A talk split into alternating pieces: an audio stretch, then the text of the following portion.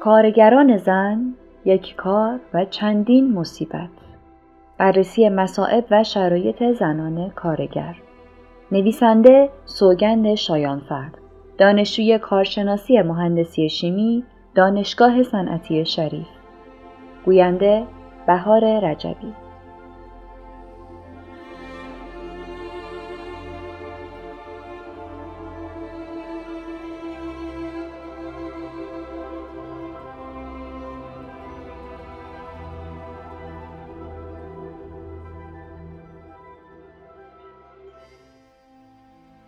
یک پدر سرپرست که با درآمدی کافی نیاز مالی خانواده را تعمین می کند و یک زن خانهدار با فرزندان تصویری از خانواده ایدئال سنتی است که سالهای زیادی است نه تنها در جوامع اروپایی و آمریکایی بلکه در خانواده های سنتی ایرانی که باور به ارزش دارند عمدتا به دلیل مشکلات مالی دیگر دیده نمی شود. قریب دیویست سال است که پس از انقلاب صنعتی تعداد زیادی از زنان با ورود به عرصه کار جامعه زنان کارگر را شکل دادند. آنچه که در این مطلب به آن پرداخته می شود مشکلات و موانعی است که میلیون ها زن کارگر در سراسر دنیا بیش از مردان کارگر با آن روبرو هستند. مشکلاتی که اغلب زنان تحصیل کرده در های تخصصی و مدیریتی و سیاسی با درآمد بالا کمتر دچار آنند. در قدم اول نیروی کاری که وضعیت اقتصادی او را وارد دنیای کار کرده است معمولا مورد سوء استفاده کارفرما قرار می گیرد و با دستمزدی پایینتر از مصوب بازار برای پیروزی بر رقیب مرد خود شغل را قبول می نماید.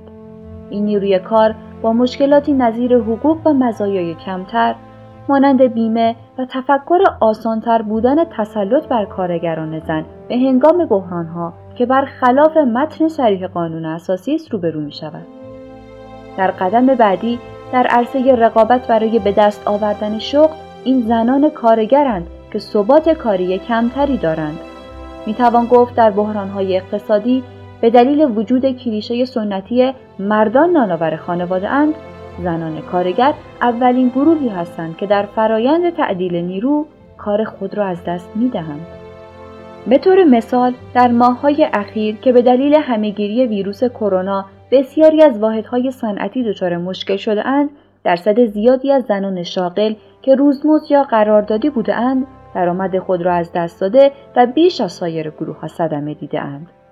در سالهای اخیر در ایران با توجه به جمعیت جوان جویای کار و نبود سیاست گذاری های مناسب در بازار کار و نیز شرایط ناعادلانه بازار کار اشتغال غیررسمی به شدت افزایش یافته است. کار در واحدهایی که به منظور فرار مالیاتی ثبت نشدهاند یا پنهانی به کار خود ادامه می دهند و یا زیر ده نفر پرسنل دارند و این خود فضا را برای نبود نظارت درست و افزایش ظلم و تبعیض و استثمار نیروی کار آماده می سازد. با در نظر گرفتن حضور سی درصدی مشاغل غیررسمی نسبت به رسمی بر طبق آمارهای رسمی در حالی که 19 درصد از کل کارگران کشور را زنان تشکیل می دهند در بخش غیررسمی اقتصاد این آمار 25 درصد است یعنی 25 درصد از کارگران غیررسمی را زنان تشکیل می دهند که اگر آمار 10 میلیون نفری ارائه شده را مبنا قرار دهیم متوجه می شویم حدود دو میلیون زن در اقتصاد غیررسمی مشغول به کار و درآمدزایی هستند. با توجه به بحران کرونا بیشک بخش بزرگی از این روی کار غیررسمی در پرداختهای روزانه و ماهانه خود برای اجاره، خرید خوراک و غیره دچار مشکلات جدی خواهند شد.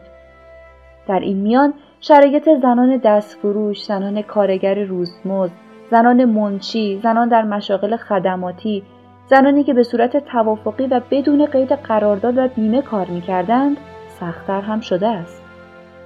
امنیت شغلی از جمله مهمترین پارامترهایی است که در مشاغل غیررسمی وجود ندارند و در شرایط فعلی افزون در بار مالی ناشی از بیماری بیکاری و پیامدهای سنگین ناشی از نداشتن بیمه و حقوق و غیره نیز بر دوش زنان سنگینی می کند. غیر از مشکلات اقتصادی طبق بررسی ها چون اکثر قریب به اتفاق پرستاران، مهمانداران هواپیما و هتل ها، معلمان و کارکنان بخش های خدماتی زن هستند و به واسطه نوع شغلشان روزانه با محیطهای آلوده و افراد بیشتری در ارتباطند در خط مقدم ابتلا به بیماری هند. در سوی دیگری از بحران همهگیری کرونا به گزارش سازمان جهانی بهداشت از هر ده شخصی که در مراکز درمانی کار می کند هفت نفر زن هستند. این در حالی است که درآمد آنها به طور میانگین 28 درصد کمتر از مردان همکار خود است. در نتیجه می توان گفت که زنان علاوه بر آنکه در خانه مسئولیت‌های بیشتری در حوزه مراقبت بر عهده دارند، در بیمارستانها نیز در خط مقدم مبارزه با ویروس کرونا قرار دارند. در ایران آمار از میانگین جهانی هم فراتر می رود. به تبعیت از مشکلات ذکر شده، خدمات عمومی دولت به زنان در بهداشت و درمان، مسئله بیمه و خدماتی چون مهد کودک های دولتی هیچ است. حالا آنکه می‌دانیم زنان به دلیل مراقبت های بهداشتی زنانه بیش از مردان هم به معاینات پزشکی نیاز دارند. خصوصی سازی 85 درصد از مهد کودک های ایران صدمه جبران ناپذیری به زنان کارگر و فرزندانشان وارد کرده است. بیشتر زنان شاغل احساس می کنند که به نام برابری سه برابر تحت ستم قرار گرفتند. آنها در بازار کار کار می کنند.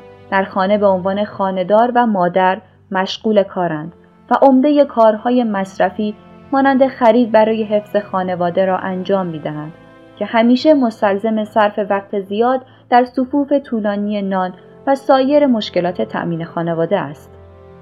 برای زنان کارگر که احتمالا از امکانات کمتری در آشپزخانه و خانه خود مانند ماشین لباسشویی و ظرفشویی، جارو برقی و بخارشور و انواع لوازم برقی کمکی برخوردارند، شرایط سختتر هم می شود.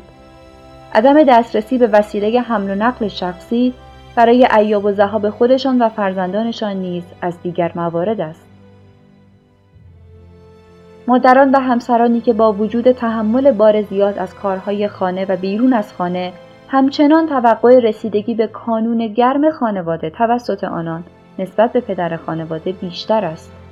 این زنان از برابری اگر قرار بر این است به این معنی باشد که پس از یک روز کاری طولانی مسئول کارهای خانه و زندگی خانوادگی باشند خسته اند و اگر نیاز اقتصادی و استقلال مالی نبود بیشتر از این نیازش نداشتند. جایز است اشاره کنیم اگر دست جریان سرمایه داری در میان نبود کار خانگی نیز می توانست خود شغل دیگری با دستمزد مقرر محسوب شود تا زنان برای شیفت دوم کار خود در خانه نیز حقوق دریافت کنند. توماس پیکتی کتابی با عنوان سرمایه می نویسد که در آن نشان می دهد که رشد جمعیت جهانی در طول سالهای 1950 تا 1970 به اوج خود رسید. این سالها سالهای اصلی خانه نشینی زنان بوده یعنی ساعات طولانی کار خانگی روبوده شده و بدون دستمزد همه زنان. حال اهمیت رسیدگی اجتماعی به این مسئله زنان خود را بیشتر نشان می دهد. به دور از مشکلات خانه و خانهداری، آزار جنسی زنان در محل کار از ناهنجاری هایی است که همچنان کتمان می شود. بسیاری از زنان کارگر به دلیل بازار کاری بی و نیاز معیشتیشان در مقابل این تعرضها سکوت می کنند و یا اگر طرح مسئله کنند از کار خود اخراج می شوند. به علاوه هزینه و زمان زیاد دادرسی و عدم وجود قوانین حمایتی کار را آنقدر برایشان سخت کرده است که فکر ورود به آن را از سر زنان بیرون کند. هرچند که در ایران آمار رسمی و شفافی وجود ندارند اما از 500 زن شرکت کننده در نظرسنجی اتحادیه کارگری اینجا متحد شوید آمریکا در سال 2012 58 درصد زنان کارگر ها حداقل از سوی یک مشتری مورد خشونت جنسی قرار گرفته بودند. این در حالی است که تنها 38 درصد آنها از پیگیری مدیریت و کارفرما ابراز رضایت کرده بودند. به دنبال فشارهای فدراسیون کار، شهر شیکاگو در سال 2017 قانونی مبنی بر بکارگیری اقدامات حمایتی از کارگران در صنعت هتل تصویب کرد. بر این اساس تمام کارگران به دکمه وحشت اضطراری مجهز شدند. کالیفرنیا نیز در پی تصویب لایحه‌ای است که هتل‌ها را موظف به نصب هشدار قانون از خدمه و سایر کارکنان هتل در مقابل آزار و تهاجم جنسی محافظت می کند بر روی درها می کند. به کارگیری برخی سیاست های حمایتی در ایران و جهان مانند تشویق کارکنان به گزارش آزار جنسی به مدیریت، تصریح فرایند شکایت و پیگیری آزار برای کارکنان، در نظر گرفتن حق ترک محیط کار برای فرد آزار دیده تا زمان دفع خطر، حق تغییر بخش و یا سمت کاری برای فرد آزار دیده و اعطای مرخصی با حقوق برای فرد آزار دیده برای بازیابی آرامش ذهنی کمک شایانی به حل این مسئله است. جالب است بدانید در ورای همه این مشکلات در برخی کشورهای دنیا مانند روسیه خدمت زنان در کارگاه های چوببری، بخش از صنعت کشاورزی، خلبانی هواپیما، رانندگی قطار، کار با ماشین های سنگین، رانندگی اتوبوس های دولتی، آتشنشان عملیاتی، تکنسیان کشتیرانی و یا مانند ایران فعالیت های نظامی مانند سربازی دچار منع قانونی است. و یا برای زنان با کلیشه ها و تابوها و ملاحظات بسیاری که وجود دارند محدود شده است. این خود رقابت در بازار کار را برای مردان راحت تر کرده است و سهم آنان را از فعالیت های اقتصادی در بازارهای رسمی افزایش می دهد. در ایران بین 41 تا 60 درصد نیروی کار کشاورزی را زنان تشکیل می دهند.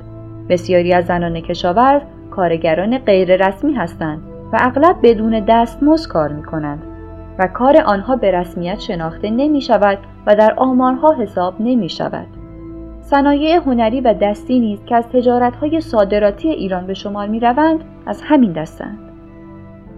عدم فعالیت اتحادیه‌ای برای زنان کارگر، ضعف در حوزه آمارگیری و گردش آزاد اطلاعات، وجود برچسب‌های اجتماعی بر روی زنان، دستگیری فعالین حوزه کارگری و عدم همیاری مردان کارگر برای حل مشکلات زنان کارگر ایرانی از عواملی است که با وجود تاریخچه های جنبش های دیویست ساله کارگری توسط زنان همچنان مشکلات را حل نشده باقی گذاشته است.